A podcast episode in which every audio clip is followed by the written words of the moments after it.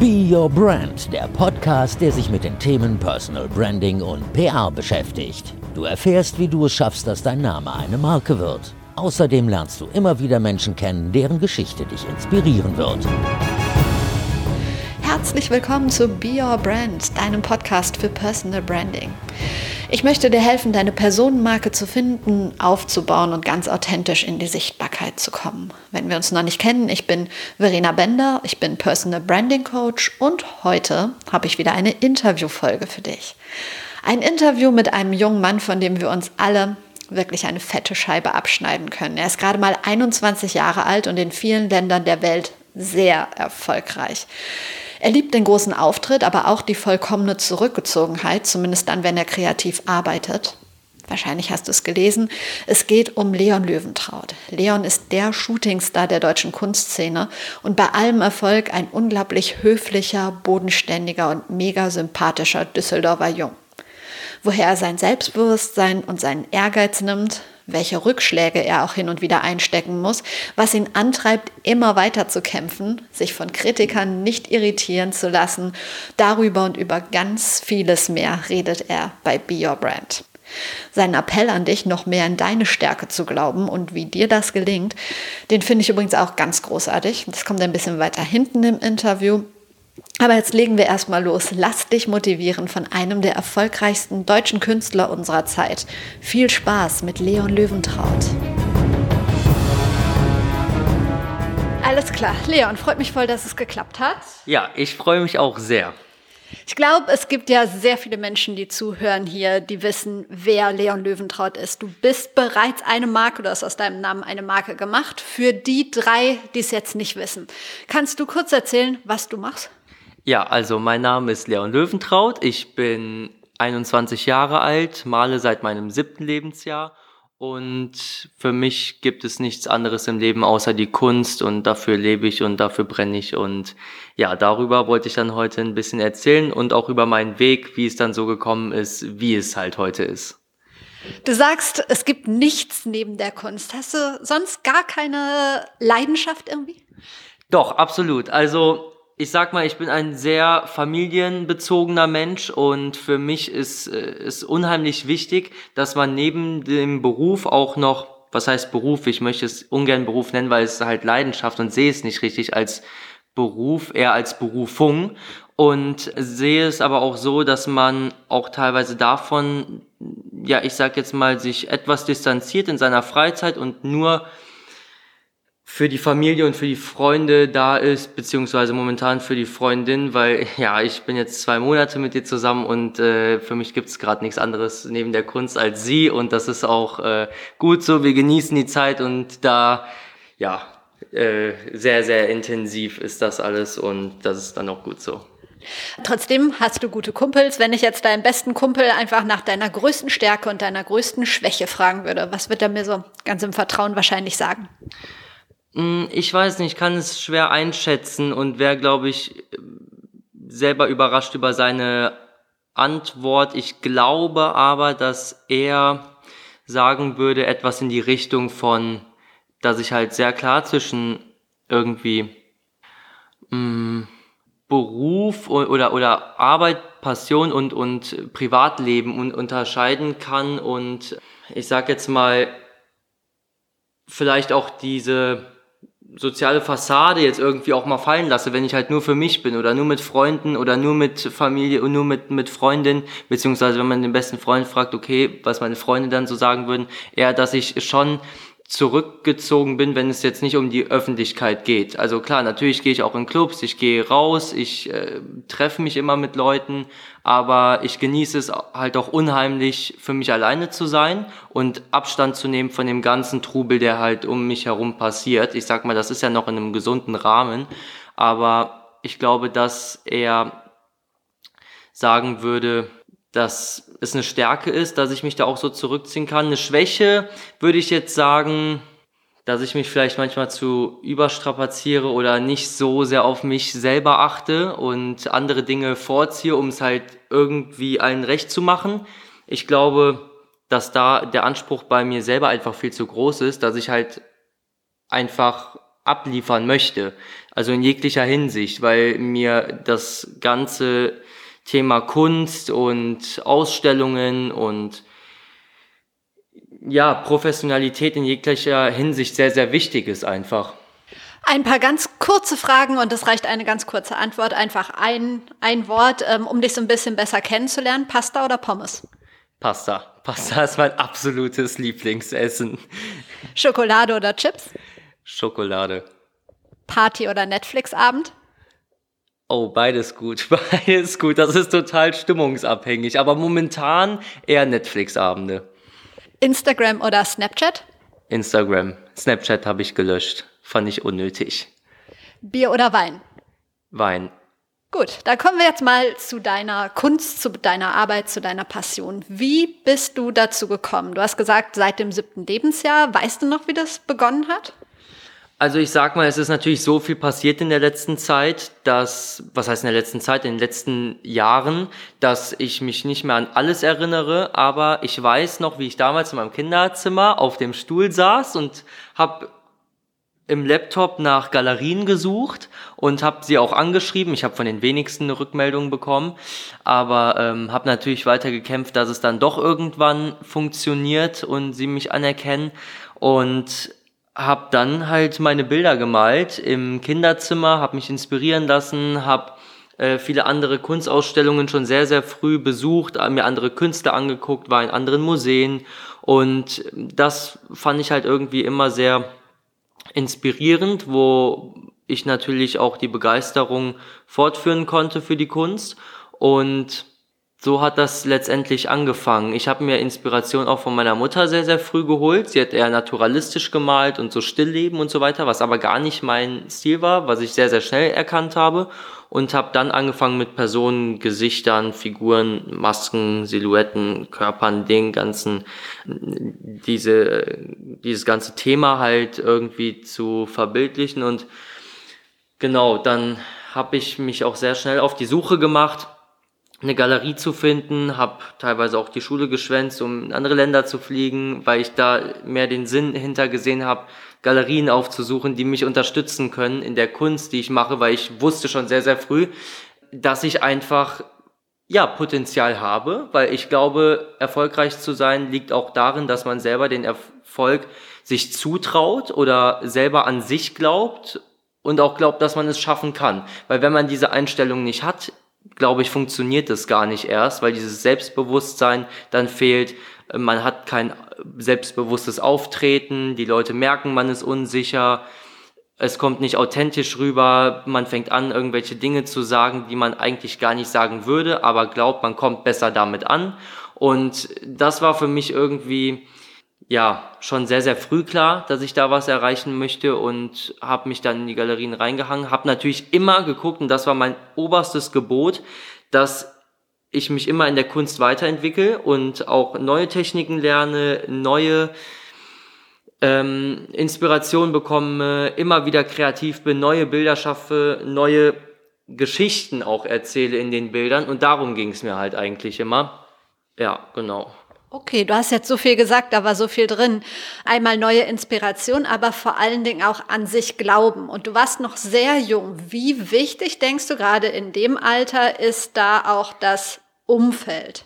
Also das Umfeld in dem Alter ist unheimlich wichtig und das ist das, was ich auch gerade meinte. Deswegen habe ich auch so eine enge Bindung zu meiner Familie, weil sie mich schon sehr, sehr früh unterstützt hat. Ich meine, es fängt ja schon damit an, zum Beispiel bei der Ausstellung in London, da war ich 17 und hatte natürlich keinen Führerschein oder war gerade dabei, den zu machen, aber durfte noch kein Auto fahren. Und meine Eltern haben mich darin unterstützt, allein die Bilder dann nach London zu transportieren oder auch mir den Rücken frei zu halten, mit den Leuten zu kommunizieren. Und das war immer ein sehr, sehr wichtiger Bezug irgendwie für mich in meinem ganzen bis jetzt noch kurzen Leben, aber trotzdem hat es halt unheimlich viel gebracht und darauf bin ich sehr stolz und ich glaube, das ist auch sehr, sehr wichtig in der Anfangsphase, dass man seine Familie, wenn man sich auf sie verlassen kann, auch um sich herum hat und diese Bindung einfach pflegt und wenn es klappt, dann auch zusammenarbeitet. Natürlich entwickelt man sich im Leben, man arbeitet auch später mit anderen Leuten zusammen, das ist ganz normal, klar,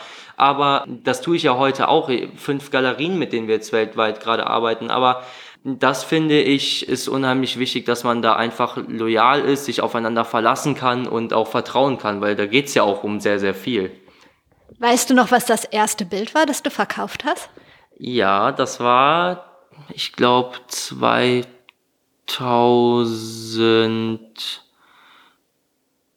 oder so. Genau, mit 13 Jahren habe ich das erste Bild verkauft.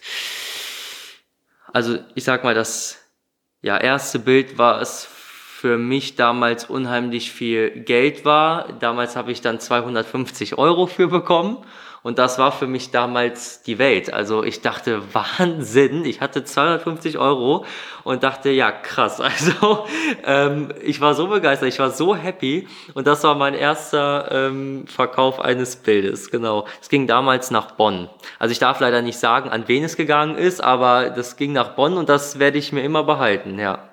Weißt du denn auch noch, was du von diesen Wahnsinns 250 Euro dir gekauft hast? Ja, das weiß ich nicht. Also ich war schon immer im Internat, auch früher, das war ja in der Zeit, wo ich im Internat war, war das immer so, ja, ich sag mal so, war ich immer so derjenige, der beim Taschengeld halt immer gespart hat. Man konnte sich immer aussuchen, ob man sich auszahlen lässt oder ob man spart, aber selbst da waren es nur 2,50 Euro. Also irgendwie diese Kombination 250 hat irgendwie immer schon eine wichtige Rolle bei mir im Leben gespielt. Aber ähm, nee, das, das war früher und wir hatten dann 2,50 Euro Taschengeld bekommen im, in der Woche. Und man durfte dann entscheiden, ob man das sparen möchte oder auszahlen möchte. Letztendlich hat es für das Kiosk gereicht, irgendwie in der Mittagspause von der Schule.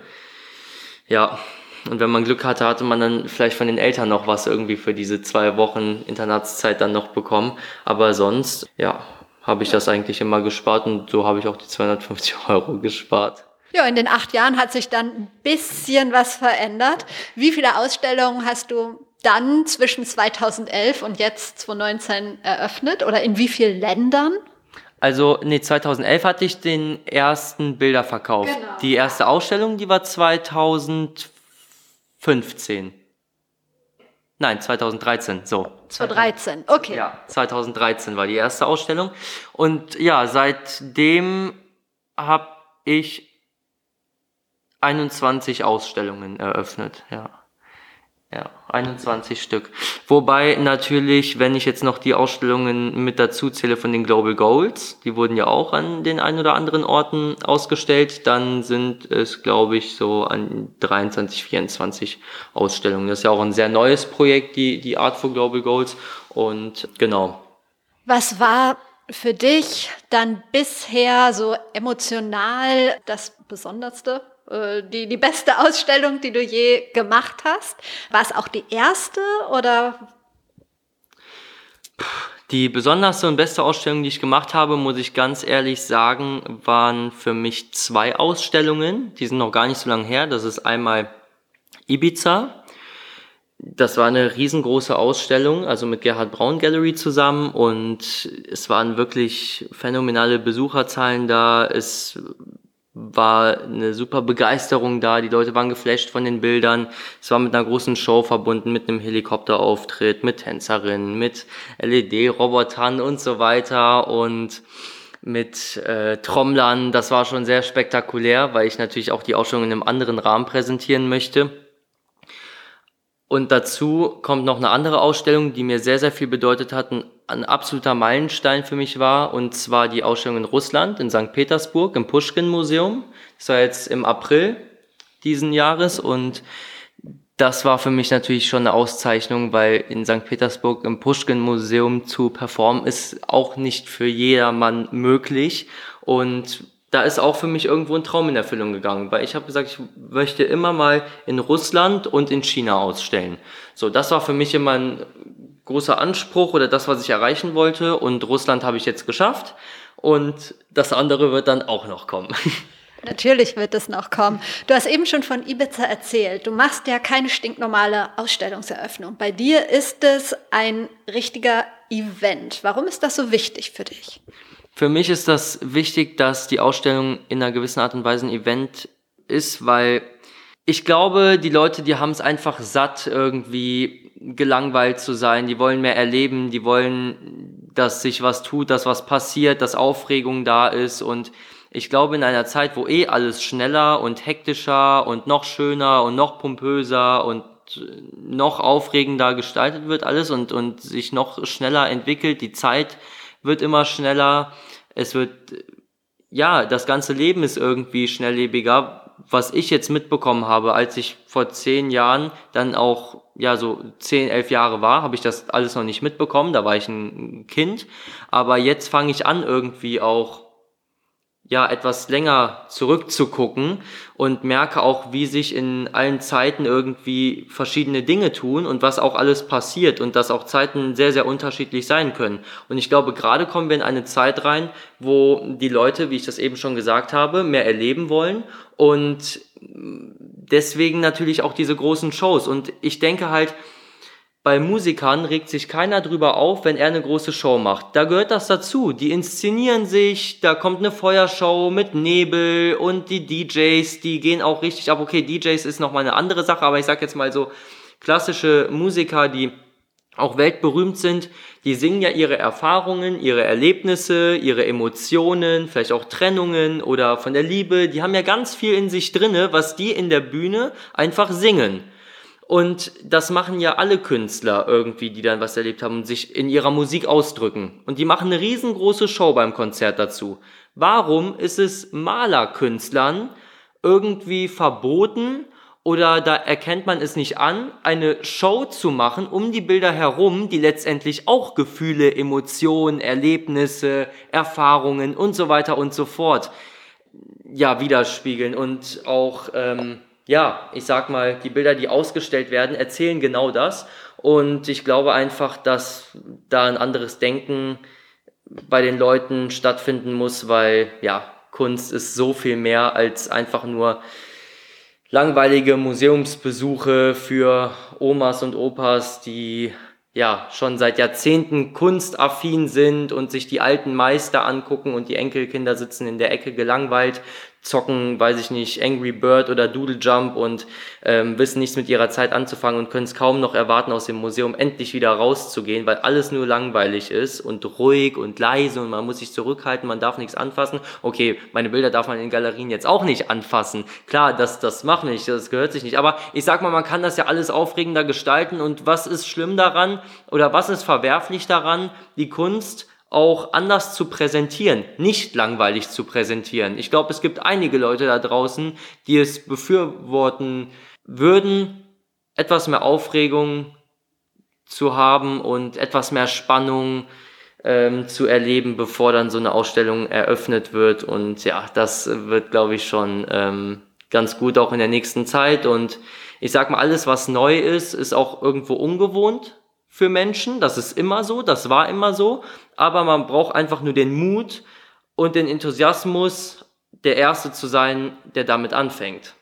Wow, du bist jetzt schon richtig auf dieses Thema eingegangen, wo ich noch mal kurz drauf zu sprechen kommen wollte später, aber dann machen wir es jetzt. Ähm, du wirst ja schon auch mit Kritik teilweise konfrontiert. Ähm, was macht das mit dir und wie gehst du dann damit um? Also ich finde Kritik absolut legitim. Ich fände es langweilig, wenn es keine Kritik geben würde. Ich finde, als Künstler muss es Reibungspotenzial einfach geben, weil sonst macht man irgendwas falsch als Künstler. Also ich war natürlich immer der Meinung, dass man sich selber treu sein soll und dass man einfach sein Leben so leben soll, wie man es für richtig hält und wie man sich am wohlsten fühlt und dass man sich nicht verstellt. Und das ist natürlich etwas, was dann Journalisten und auch Kritiker sehen, dass man sich nicht verstellt. Und das passt denen dann manchmal oft nicht. Vielleicht passt denen dann auch eine gewisse Art und Weise nicht oder Ausdrucksweise oder die Bilder, die gefallen nicht. Aber das ist ja letztendlich alles subjektiv. Und wenn es Kritik kommt, ist es ja die Meinung eines Einzelnen. Das darf man nicht vergessen. Das ist nur die Meinung eines Einzelnen. Und er ist in der Lage, das zu verbreiten. Natürlich sind Medien unheimlich wichtig und ich arbeite sehr, sehr gern mit Medien zusammen, auch mit verschiedenen Medien. Und das finde ich auch alles gut, sollte man, glaube ich, auch tun. Aber ich glaube jetzt, ja, wenn es keine Kritik geben würde, dann, dann wäre es langweilig. Und ich sag mal, es gibt ein ganz, ganz klassisches Beispiel von äh, Jean-Michel Basquiat. Der wurde auch damals nur kritisiert und wurde als das Maskottchen von Andy Warhol bezeichnet. Und es ist ja nur Street-Style und das ist ja gar keine Kunst, was er macht und ein bisschen rumgespraye. Man hat so über ihn geschimpft. Und er war ja letztendlich eine sehr, sehr einsame Seele, der einfach nur Kunst schaffen wollte. Und dann kommen halt Kritiker um die Ecke, die meinen, ihre Stimme würde zählen und ihre ihre Stimme würde äh, oder ihre Stimme hätte das Recht auszusagen, was Kunst ist und was nicht. So, und als er gestorben ist mit 27, hat er dann, ja, leider einen sehr tragischen Tod erlitten. Er ist einer meiner größten Vorbilder, nicht von seiner Lebensweise, aber von seiner Kunst her und von seiner Authentizität her.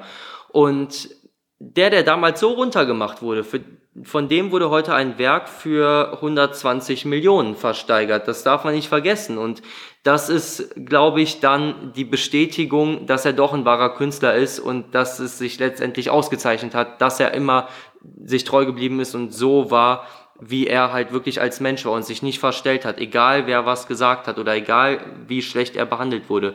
Und was ich auch noch hinzufügen muss, ist, dass sich, glaube ich, auch viele Leute darüber bewusst sein müssen, dass die Kunst nicht, also die Kunst, die darf nicht kritisiert werden, wenn die, wenn der Künstler, nein, ich fange ich fang's ganz anders an.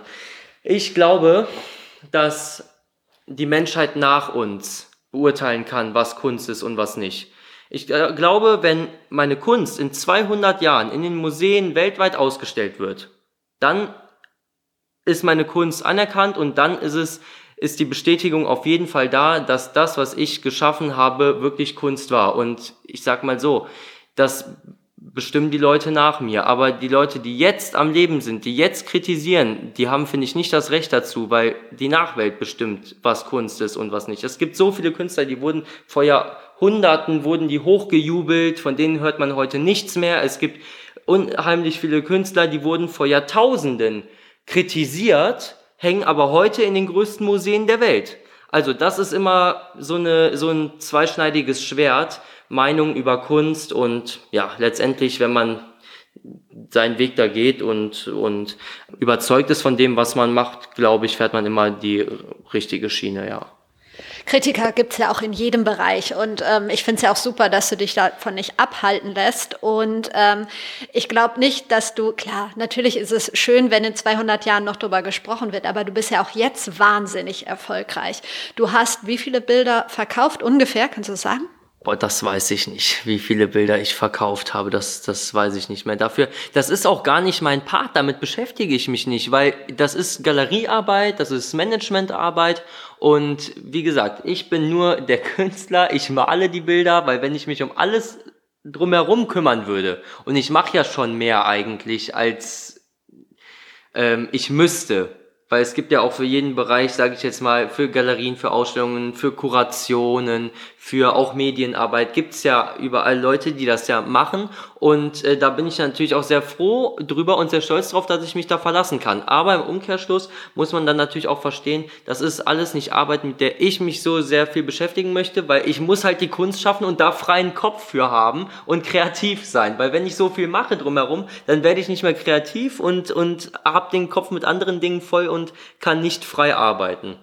Das ist nachvollziehbar. Ich weiß, dass es Wartelisten oder eine Warteliste für deine Bilder gibt. Und so wie du jetzt erzählt hast, weißt du dann wahrscheinlich auch gar nicht, wie viele Leute da draufstehen, oder? Doch, also die Warteliste, da stehen auf jeden Fall, so wie ich das weiß, über 2000 Leute drauf. Aber ich weiß natürlich nicht wer, ich weiß äh, nicht, äh, wohin auch überall verkauft wird. Wie gesagt, das ist Galerie- und Managementarbeit, da bin ich raus. Aber die Zahl setzt dich jetzt nicht unter Druck, allein die Zahl 2000. Nein, gar nicht, weil ich meine, ich male immer nur so, wie ich malen möchte und wie ich mich auch wohl dabei fühle. Und ich gehe jetzt nicht ins Atelier, wenn ich weiß, okay, ich könnte jetzt nächste Woche ein Bild verkaufen, deswegen male ich jetzt schnell, weil dann werden die Bilder nicht gut. Wenn man da gierig wird, wenn man sich auf den Erfolg so stürzt und noch mehr und noch mehr und noch mehr haben möchte, ich glaube, dann geht das nach hinten los. Also Kunst ist einfach, ja, etwas, was nicht unter Druck entstehen darf.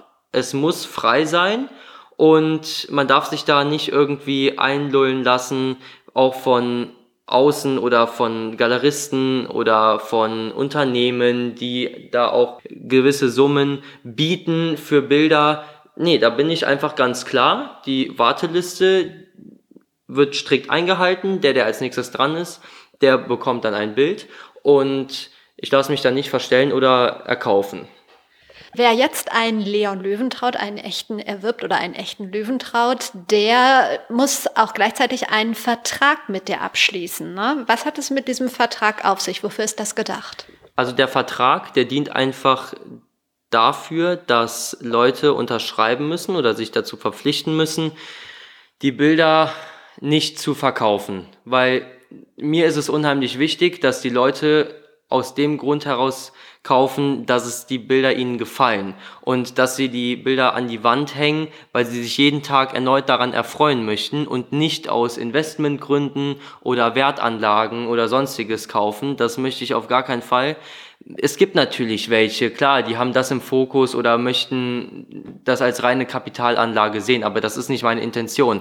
Und wenn man die Leute irgendwie dazu verpflichtet, dass sie das Bild behalten möchten und auch nicht verkaufen möchten, mehrere Jahre, dann gibt das mir die Bestätigung, dass sie wirklich aus innerer Überzeugung kaufen und nicht aus Gründen wie eine Kapitalanlage oder irgendwelchen Investment-Sachen. Also das mag ich nicht so gerne und man unterbindet natürlich auch einen Sekundärmarkt damit, weil ich, es gibt natürlich auch unheimlich viele schwarze Schafe, die versuchen irgendwie durch Ausstellungen an Bilder von mir zu kommen und verkaufen die dann für ein Vielfaches weiter an Leute, die einfach meine Kunst schön finden, wissen natürlich, es hat auch einen gewissen Preis, aber werden dann teilweise abgezogen oder so von unseriösen Galerien und einfach diese Unseriosität zu unterbinden. Deswegen gibt's diese Verträge, dass ähm, ja wie sehr hat sich mit deinem Erfolg dein Umfeld, ich meine jetzt nicht deine Familie, ich weiß, ihr seid sehr eng, arbeitet auch gut zusammen, sondern dein, dein Freundeskreis verändert? Eigentlich gar nicht so sehr. Ich habe immer noch die gleichen Freunde wie früher. Natürlich gibt's paar, die kommen mit dem, in meinem jetzigen Leben nicht ganz so gut klar. Die haben sich dann von mir abgewendet, was ich aber auch in Ordnung irgendwo finde. Die führen auch ihr eigenes Leben, wo ich mich vielleicht jetzt nicht hundertprozentig drin wiedersehen würde.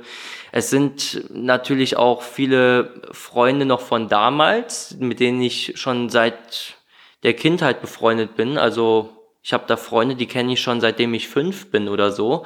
Habe auch nur ganz, ganz wenige Freunde, die kann ich an einer Hand abzählen und halt meine Freundin, die mit der ich ja jetzt neuerdings zusammen bin. Aber da konzentriere ich mich gerade unheimlich drauf. Und ähm, ja, da bin ich eigentlich sehr altmodisch und behalte da so die Waren, die ich schon immer hatte.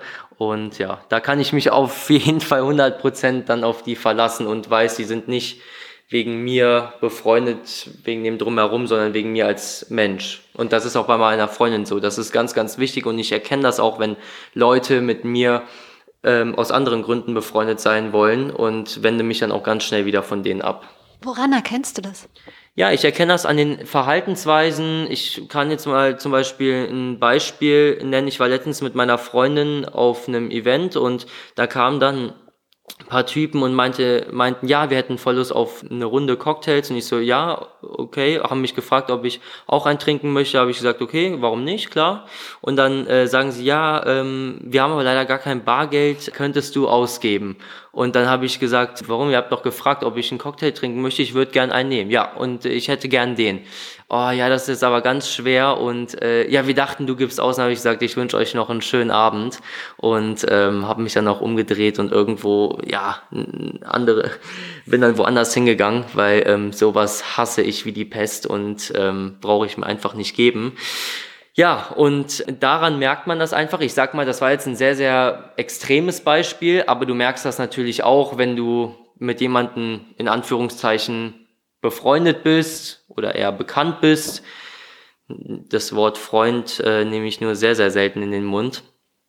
Und ja, merkt man einfach, wenn man dann derjenige ist, der irgendwie beim Essen gehen oder so immer der ist, der das Portemonnaie aufhalten muss oder ich sag mal, wo man einfach erwartet, dass man hier bei mir zu Hause bewirtet wird, ist es wie ein Hotel oder obwohl ich ja sehr wenige Leute zu mir nach Hause lasse, aber merkt da irgendwie, ja, die können sich teilweise nicht benehmen oder machen was schmutzig und machen es nicht sauber und dann sage ich oft nichts, aber weiß dann für mich selber, die waren das letzte Mal bei mir.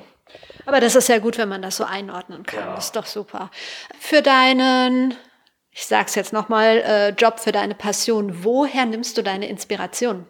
Ja, also das ist wirklich etwas sehr Unvorhersehbares, weil egal wo ich bin, egal wo ich mich aufhalte, welche Reisen ich mache, ich habe nicht immer, aber sehr, sehr oft meinen Blog dabei, wo ich auch immer Zeichnungen und so weiter mache und Inspiration sammle, egal ob ich jetzt in Amerika bin oder ob ich jetzt in Russland bin oder ob ich jetzt auf Mallorca bin. Das ist ganz unterschiedlich, weil überall kriegt man andere Impressionen und äh, neue Eindrücke.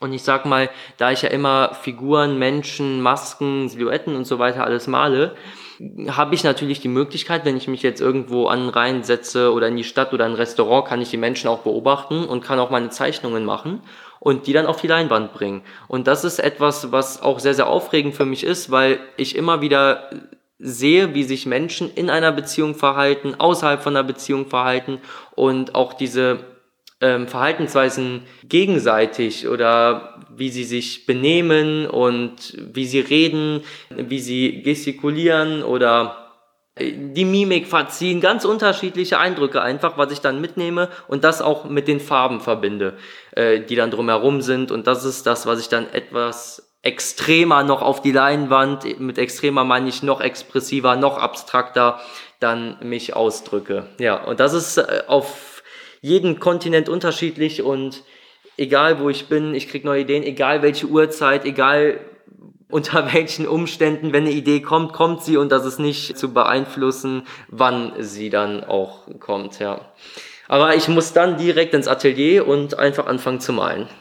Krass, also muss ich dich gar nicht fragen, wann du am kreativsten bist, da du immer kreativ sein kannst Aber und überall. Nachts. Also, meistens nachts? Ja, meistens mal ich nachts, weil ich tagsüber andere Dinge auch äh, zu tun habe. Ich bin natürlich auch öfters dann jetzt mittlerweile auch tagsüber im Atelier, aber ich sag mal nachts, wenn die Welt schläft, ich mein Handy ausgeschaltet habe, beziehungsweise nur auf Flugmodus, ich brauche immer noch die Verbindung zur Musikbox, weil ich extremst laut Musik höre beim Malen und äh, auch jegliche Richtungen außer irgendwie so so Metal oder Schlag ist jetzt auch nicht so meins, aber sonst höre ich eigentlich alles und querbeet. Und dabei male ich dann die ganze Nacht durch und bin am kreativsten, weil ich weiß, da kann mich keiner stören, keiner ablenken und ja, dann nehme ich mir meine Zeit und bin einfach nur am Malen im Atelier. Gibt es auch so Momente, wo du einfach nur so runterkommen willst und wenn ja, was machst du dann? Auch da kann ich wieder nur zu meiner Freundin zurückgreifen. Also sie ist jetzt gerade leider in Chicago, deswegen ist es ein bisschen anders, aber wenn ich runterkommen möchte, dann wirklich fahre ich nach Hause, lege mich irgendwie ins Bett, guck Netflix und dann war's das. Also wirklich ganz, ganz simpel. Ich bin da nicht irgendwie, ja, dass ich jetzt in einen ganz bestimmten Wald fahren muss, der, den ich mit meiner Kindheit verbinde oder oder jetzt was ganz bestimmtes unternehme. Ich bin da sehr, sehr einfach gestrickt und lege mich einfach nur ins Bett und äh, gucke einen Film oder so. Wie wichtig ist Social Media für dich? Social Media ist für mich an sich nicht so wichtig, aber wichtiger geworden. Ich sag mal, Instagram ist eine Plattform, die auch immer weiter und weiter wächst. Und ich finde auch, dass irgendwie, ich meine, die Digitalisierung hat alles Vor- und Nachteile, aber ein Vorteil ist, dass Künstler die Möglichkeit haben, sich einfach auszudrücken und auch zu präsentieren, wie sie es für richtig halten und wie sie sich selber sehen. Das ist einfach mit Instagram geschaffen und so habe ich das halt auch für mich irgendwie so verstanden, dass ich halt meine Bilder auf Instagram posten kann und ja auch Bilder von, von mir als Person, auch wie ich im Atelier arbeite, obwohl ich jetzt nicht irgendwie filmen würde, wie ich arbeite, weil das ist immer noch, sage ich jetzt mal, ein, ein Geheimnis, der ganze Prozess, aber das ist natürlich schon wichtig, um einfach auch Reichweite zu erlangen. Das, das gehört heute dazu, das ist der Lauf der Dinge. Aber ich kriege unheimlich viele Anfragen über Instagram, die beantworte ich alle nicht. Und es gibt meine Webseite da drauf, es gibt eine E-Mail-Adresse mit dem Management. Und das finde ich ist einfach das Wichtige, weil ähm, man als Künstler sich jetzt nicht so verstellen sollte oder irgendwie als, ja, ich sag mal, jemand auftreten sollte, der nur vermarktet wird oder Testimonial für weiß ich nicht wie viele Marken oder so sein Gesicht irgendwie verkauft. Mache ja auch gar keine Kooperation mit Firmen oder so bei Instagram. Das sieht man ja auch. Ich mache keine Werbung, gar nichts, weil ich finde, wenn es soweit ist, dann ist man nicht mehr authentisch und dann geht es auch nicht mehr um die Kunst. Weil ich bin kein Influencer, ich bin auch kein YouTuber oder nur weil ich meine Videos auch bei YouTube hochstelle, aber das sind letztendlich ja Videos von meinen Ausstellungen. Und das hat nichts mit meiner künstlerischen Karriere oder mit mir als Künstler zu tun. Das ist einfach nur um die Leute, ich sage jetzt mal die breite Masse auf dem Laufenden zu halten, was bei mir so im Leben abläuft, welche Ausstellungen ich mache, welche Kunst ich schaffe, wie die Entwicklung meiner Kunst ist, was ich als Person mache. Und ich sag mal, auch wenn jetzt zum Beispiel äh, vor, vor, wann war das? Vor einem Monat oder vor drei Wochen noch ähm, Wladimir Klitschko hier zu Hause ist bei mir, dann poste ich das nicht, weil dann poste ich das vielleicht in die Story. So, dann sehen die Leute das 24 Stunden lang. Aber ich muss mich jetzt nicht profilieren über solche Personen. Und ich kenne wahrhaftig sehr, sehr viele. Da weiß man gar nicht, dass ich die überhaupt kenne. Aber ich, ich zeige es einfach nicht. So, weil, ja, ich finde, ich muss es nicht tun. So, meine Kunst und wenn sie auf meinen Kunstausstellungen sind und man sie vielleicht irgendwie kurz im Film sieht, alles gut, aber sonst, ja. Du hast gesagt, du bekommst viele Nachrichten auf Instagram und beantwortest sie alle nicht. Bezieht sich das jetzt nur auf Kooperationsanfragen, auf Firmenanfragen oder auch wenn dir jetzt ein Fan ein Kompliment ausspricht oder sowas? Also doch, Komplimente und so Fananfragen, die beantworte ich eigentlich schon. Also so gut es geht. Ähm, natürlich nicht alle, weil man übersieht vielleicht auch mal was. Das ist, finde ich, aber auch menschlich. Und äh, Firmenanfragen und so beantworte ich alle nicht, weil ja, damit möchte ich mich nicht auseinandersetzen auseinandersetzen. Die können die Galerien und Management und so weiter anfragen, aber das ist äh, nicht mein Job. Ja, genau. Wie gesagt, Instagram ist für mich keine Geschäftsplattform. Das ist einfach nur, um ein bisschen was zu zeigen, was man so macht, aber nichts äh, weiter, ja. Du hast gesagt, YouTube-Kanal, da laufen deine Filme und sonst ist Instagram deine einzige Social-Media-Plattform, die du so nutzt? Ja, auch noch bei Facebook habe ich so eine Seite. Da poste ich auch immer mal wieder Bilder, die ich gemalt habe, und Bilder von mir, aber Letztendlich benutze ich Facebook kaum noch, also mein Account auch, also ich poste da gar nichts, was ich irgendwie mache. Äh, das Einzige, wo Facebook dann irgendwie mal etwas relevanter wird, ist, äh, wenn man die ganzen Geburtstagsglückwünsche äh, bekommt und dann irgendwie alles mal durchleitet und sich einmal bedankt für die ganzen Glückwünsche. Aber dann äh, war's das auch. Und ja, sonst äh, eigentlich nur Instagram. Ja, ich finde, Facebook ist da ein bisschen auf der Strecke geblieben. Wie schnell lässt du dich denn so privat von Social Media ablenken? So mal gucken, was der macht oder die oder das. Wie ist es bei dir? Ja, ich ertappe mich da schon relativ oft, dass ich dann teilweise ziemlich lange irgendwie am Handy hänge oder noch schnell was nachgucke im Handy oder eine Story gucke bei Instagram oder noch kurz bei WhatsApp antworte obwohl vielleicht andere Dinge in dem Moment wichtiger sind. Und dann merkt man auch, und da, wie gesagt, ertappe ich mich sehr, sehr oft bei, dass man schon ein bisschen süchtig nach diesen kleinen Dingern ist und irgendwie immer auf dem Laufenden gehalten werden möchte und äh, dann auch sehen möchte, was die anderen machen. Ich folge jetzt nicht so vielen Leuten bei, bei Instagram, aber die, die mir sehr, sehr wichtig sind, die werden ja auch irgendwie auch aufgrund der künstlichen Intelligenz, weil Instagram das ja auch erkennt und so weiter, wie man tickt und was man für Vorlieben hat, dass man ähm, von den Ängsten, sage ich jetzt mal, immer als erstes die Story angezeigt bekommt, automatisch. Und dann gucke ich da ein bisschen durch oder auch bei Vorbildern von mir, was die so machen. Und ja, das ist eigentlich ähm, schon etwas zeitintensiv, aber ich versuche dann auch mal das Handy wegzulegen und einfach mal nicht drauf zu gucken. Ich glaube, das ist auch sehr wichtig. Du hast vorhin schon was Wichtiges gesagt. Wenn du kreativ bist oder wenn du malst, dann machst du es auf Flugmodus. Gibt es ansonsten so in deinem Tagesablauf noch bestimmte Rituale, die du so hast, um ja fokussiert zu bleiben? Eigentlich ist mein wichtigstes Ritual, dass man halt immer straight ist und immer weiter fokussiert ist und immer weiter macht, egal wie viel Gegenwind man bekommt oder auch wenn es vielleicht manchmal nicht ganz so gut läuft, dass man halt trotzdem weitermacht und diszipliniert einfach ist in jeglicher Hinsicht. Ich glaube, das ist das Wichtigste und das mache ich halt einfach damit, dass ich ähm, ja so gut es geht meine Zeit für das investiere, was ich liebe und zwar die Kunst und neben dem Atelier, wo ich arbeite momentan, solange äh, mein anderes Atelier hier zu Hause, ähm, bis das fertig gebaut ist. Da gibt es ein so ein Steak-Restaurant, so ein, ja, ich sag jetzt mal, das ist eher so ein Brauhaus oder sowas da esse ich irgendwie immer einen Salat oder ein Wiener Schnitzel, weil das ist, also Wiener Schnitzel einer meiner Lieblingsessen, Cola Zero und fertig.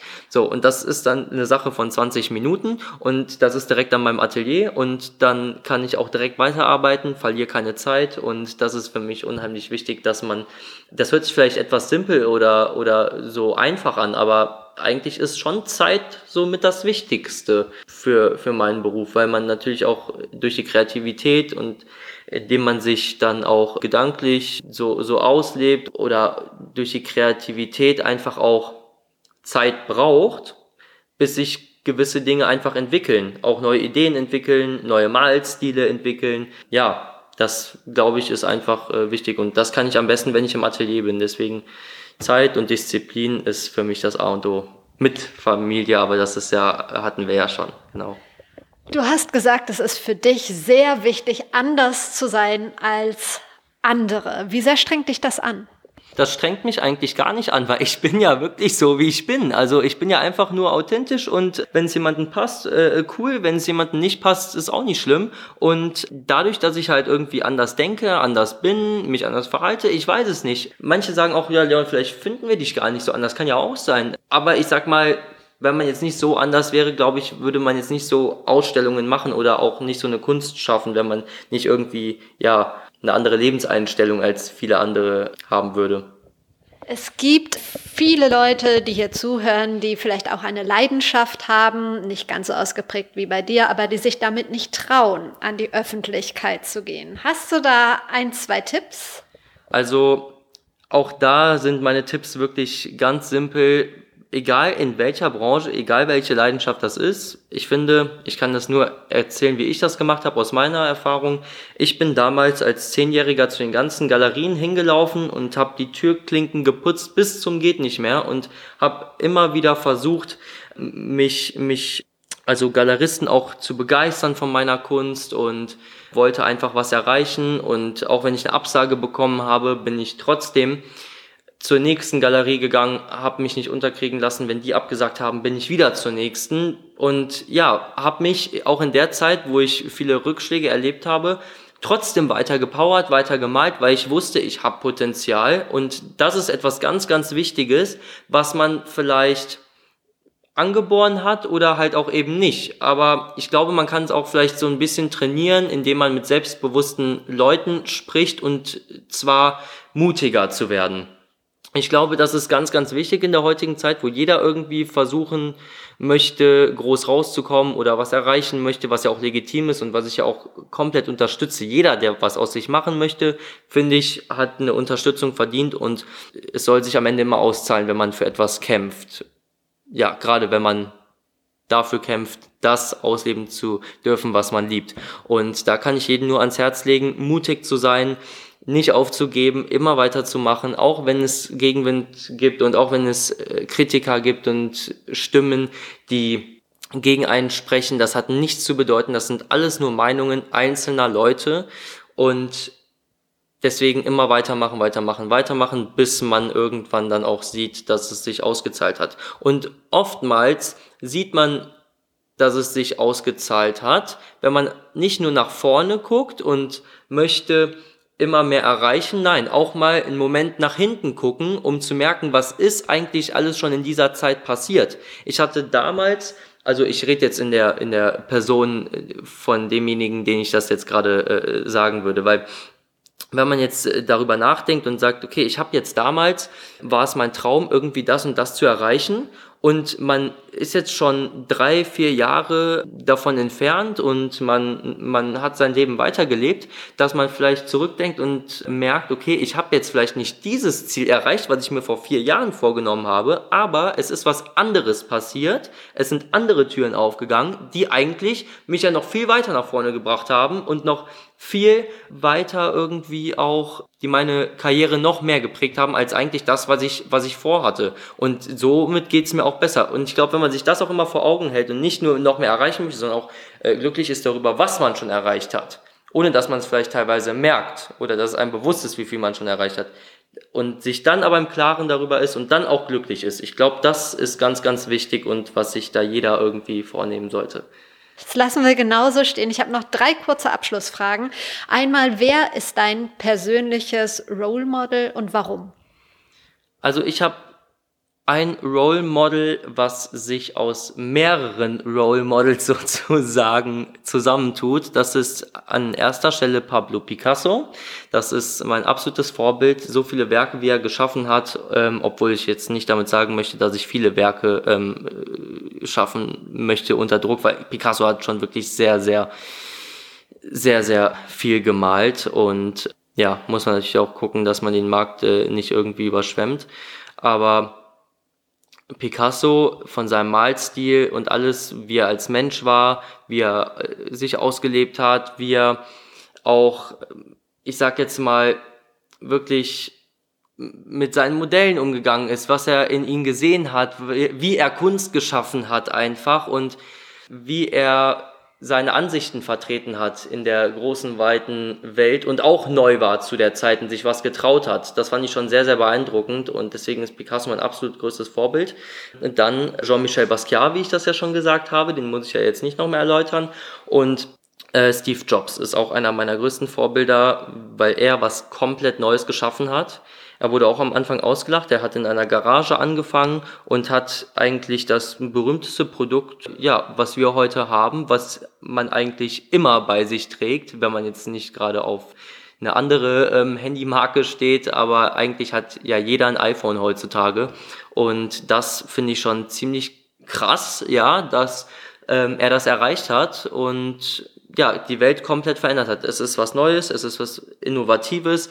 Man kann auch da Vor- und Nachteile sehen, aber Fakt ist, erstmal wurde über ihn gelacht. Er hat in einer Garage angefangen und hat sich hochgearbeitet und auch wenn er leider schon verstorben ist, hat er das wertvollste Unternehmen der Welt geschaffen und damit hätte, glaube ich, am Anfang niemand gerechnet, weil er ja auch rausgeschmissen wurde aus seiner eigenen Firma, ist dann wieder zurückgekommen, weil sie gemerkt haben, ohne ihn funktioniert das nicht und ich bin auch fest davon überzeugt, dass Apple heute ganz anders aufgestellt wäre und komplett noch innovativer wäre, wenn Steve Jobs noch am Leben wäre.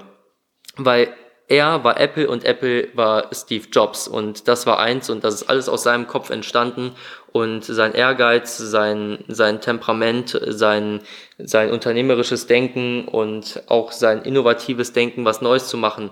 Weil er wollte ja auch etwas schaffen, was man, was jeder bei sich zu Hause gezwungenermaßen stehen haben muss, weil jeder irgendwie ab und zu mal an einem Laptop arbeitet oder Leute, die in einem Büro arbeiten, die arbeiten jeden Tag an einem, an einem Laptop. Und er wollte aber diesen Laptop nicht nur einfach ein Laptop sein lassen, sondern es aussehen lassen wie eine Süßigkeit. So, es sollte ansprechend sein. Deswegen kamen ja ganz am Anfang auch die bunten iMacs raus. So, nee, Macintosh war das noch, ganz am Anfang, die Macintoshs. So, und die waren ja alle bunt. Die gab's in grün, die gab's in, in lila, in blau, in orange und ja, sahen wie eine Süßigkeit aus und hat auch die Technologie oder die IT-Branche komplett revolutioniert und in ein anderes Licht gebracht. Und da sind wir auch wieder beim Thema. Steve Jobs hat etwas Neues geschaffen, indem er eine komplette Branche gewandelt hat, weil es könnten ja auch da und sind bestimmt auch damals Kritiker kommen, die sagen, ja, ihnen geht's ja gar nicht um die Technik, es geht ihnen ja nur um Schönheitsideale und dass sie einfach durch ihre leicht bedienbaren Produkte das für jeden zugänglich machen und somit äh, mehr Gewinn generieren oder so. Könnte man ja auch argumentieren, aber das ist ja Bullshit, weil er hat es einfach nur für jeden verständlich gemacht und jeder selbst irgendwie eine Oma, die jetzt den ganzen Tag nur zu Hause ist und ähm, hat mit Technik nichts am Hut, für die wurde ein Produkt erschaffen, ja, was es erleichtert, damit umzugehen einfach und auch für sie äh, leicht ist, einen Laptop zu bedienen. Und äh, das hat er geschafft und ja, hat eine ganze Branche revolutioniert, so wie ich das gerade mit der Kunst mache. Eine Person, die ich für den Podcast interviewen könnte, die für dich eine Personenmarke ist, eine erfolgreiche Person? Eine Person, die eine Marke ist. Also ich habe letztens noch mich mit Philipp Plein getroffen. Den fand ich auch super, weil er revolutioniert genauso die Modebranche. Keiner hätte daran gedacht irgendwie, dass er am Anfang wirklich so erfolgreich sein würde. Und er hat immer an sich geglaubt. Und natürlich ist seine Mode irgendwie auch ja äh, hat geteilte Meinungen. Es gibt viele die lieben seine Mode die feiern ihn richtig ab auch als Mensch und es gibt viele, die verabscheuen seine Mode. Und ja, weil sie halt schon sehr, sehr extrem und sehr extravagant ist. Aber ich finde das in Ordnung. Versace hat es genauso gemacht. Gucci macht es momentan so. Deutsche Gabbana macht es momentan so. Und äh, finde ich, ist auch nichts Verwerfliches dran. Und ähm, dafür gibt es ja verschiedene auch Modestile. Und ich habe, als ich mich mit ihm getroffen habe, auch länger unterhalten und fand seine Ansichten und auch sein, sein Engagement und sein Potenzial und sein Enthusiasmus also wirklich hervorragend und sehr, sehr bemerkenswert. Aber ich glaube auch nicht, dass das etwas ist, was leicht für jeden ist. Das ist natürlich auch mit viel Disziplin und harter Arbeit verbunden, sich so selber zu verwirklichen. Aber er hat es geschafft und er ist wirklich ganz, ganz klar im Kopf, trinkt ja auch kein Alkohol, raucht nicht und das finde ich halt wirklich schon ähm, ziemlich gut, wenn man da so diszipliniert ist und so hinter seiner Sache steht und ja, er liebt ja auch das, was er tut und ich glaube, das ist ein sehr, sehr guter ja, Gesprächspartner auch für so einen Podcast wäre. Das beste Buch, das du je gelesen hast? Mm, eins der besten Bücher meiner Meinung nach, was ich gelesen habe, war von Sebastian Fitzek, ähm, Die Therapie. Das ist so ein Psychothriller, den fand ich richtig gut, aber das ist auch schon etwas länger her, dass ich das gelesen habe und äh, ich gebe auch zu, ich bin auch keiner, der jetzt so begeistert ist von Büchern. Also lesen, ja, Zeitschriften, Artikel in der Zeitung, das lese ich halt alles, klar, aber ganz selten mal ein Buch, weil ja, das ist jetzt nicht so, was mich so erfüllt irgendwie. Dann doch lieber Netflix. Das war's, vielen Dank. Ja, ich danke auch. Wenn dir die Folge gefallen hat, dann freue ich mich sehr über deine Bewertung auf iTunes. Solltest du noch Fragen, Wünsche, Verbesserungsvorschläge oder Interesse an einem persönlichen Coaching haben, dann melde dich gern bei mir. Lass uns auch gerne vernetzen. Du findest mich überall unter @prleben oder unter Verena Bender bei Instagram, bei Twitter, bei LinkedIn, wo auch immer. Ich wünsche dir jetzt noch einen schönen Tag oder Abend. Wir hören uns wieder am Donnerstag. Bis dahin, trau dich rauszugehen. Ich glaube an dich.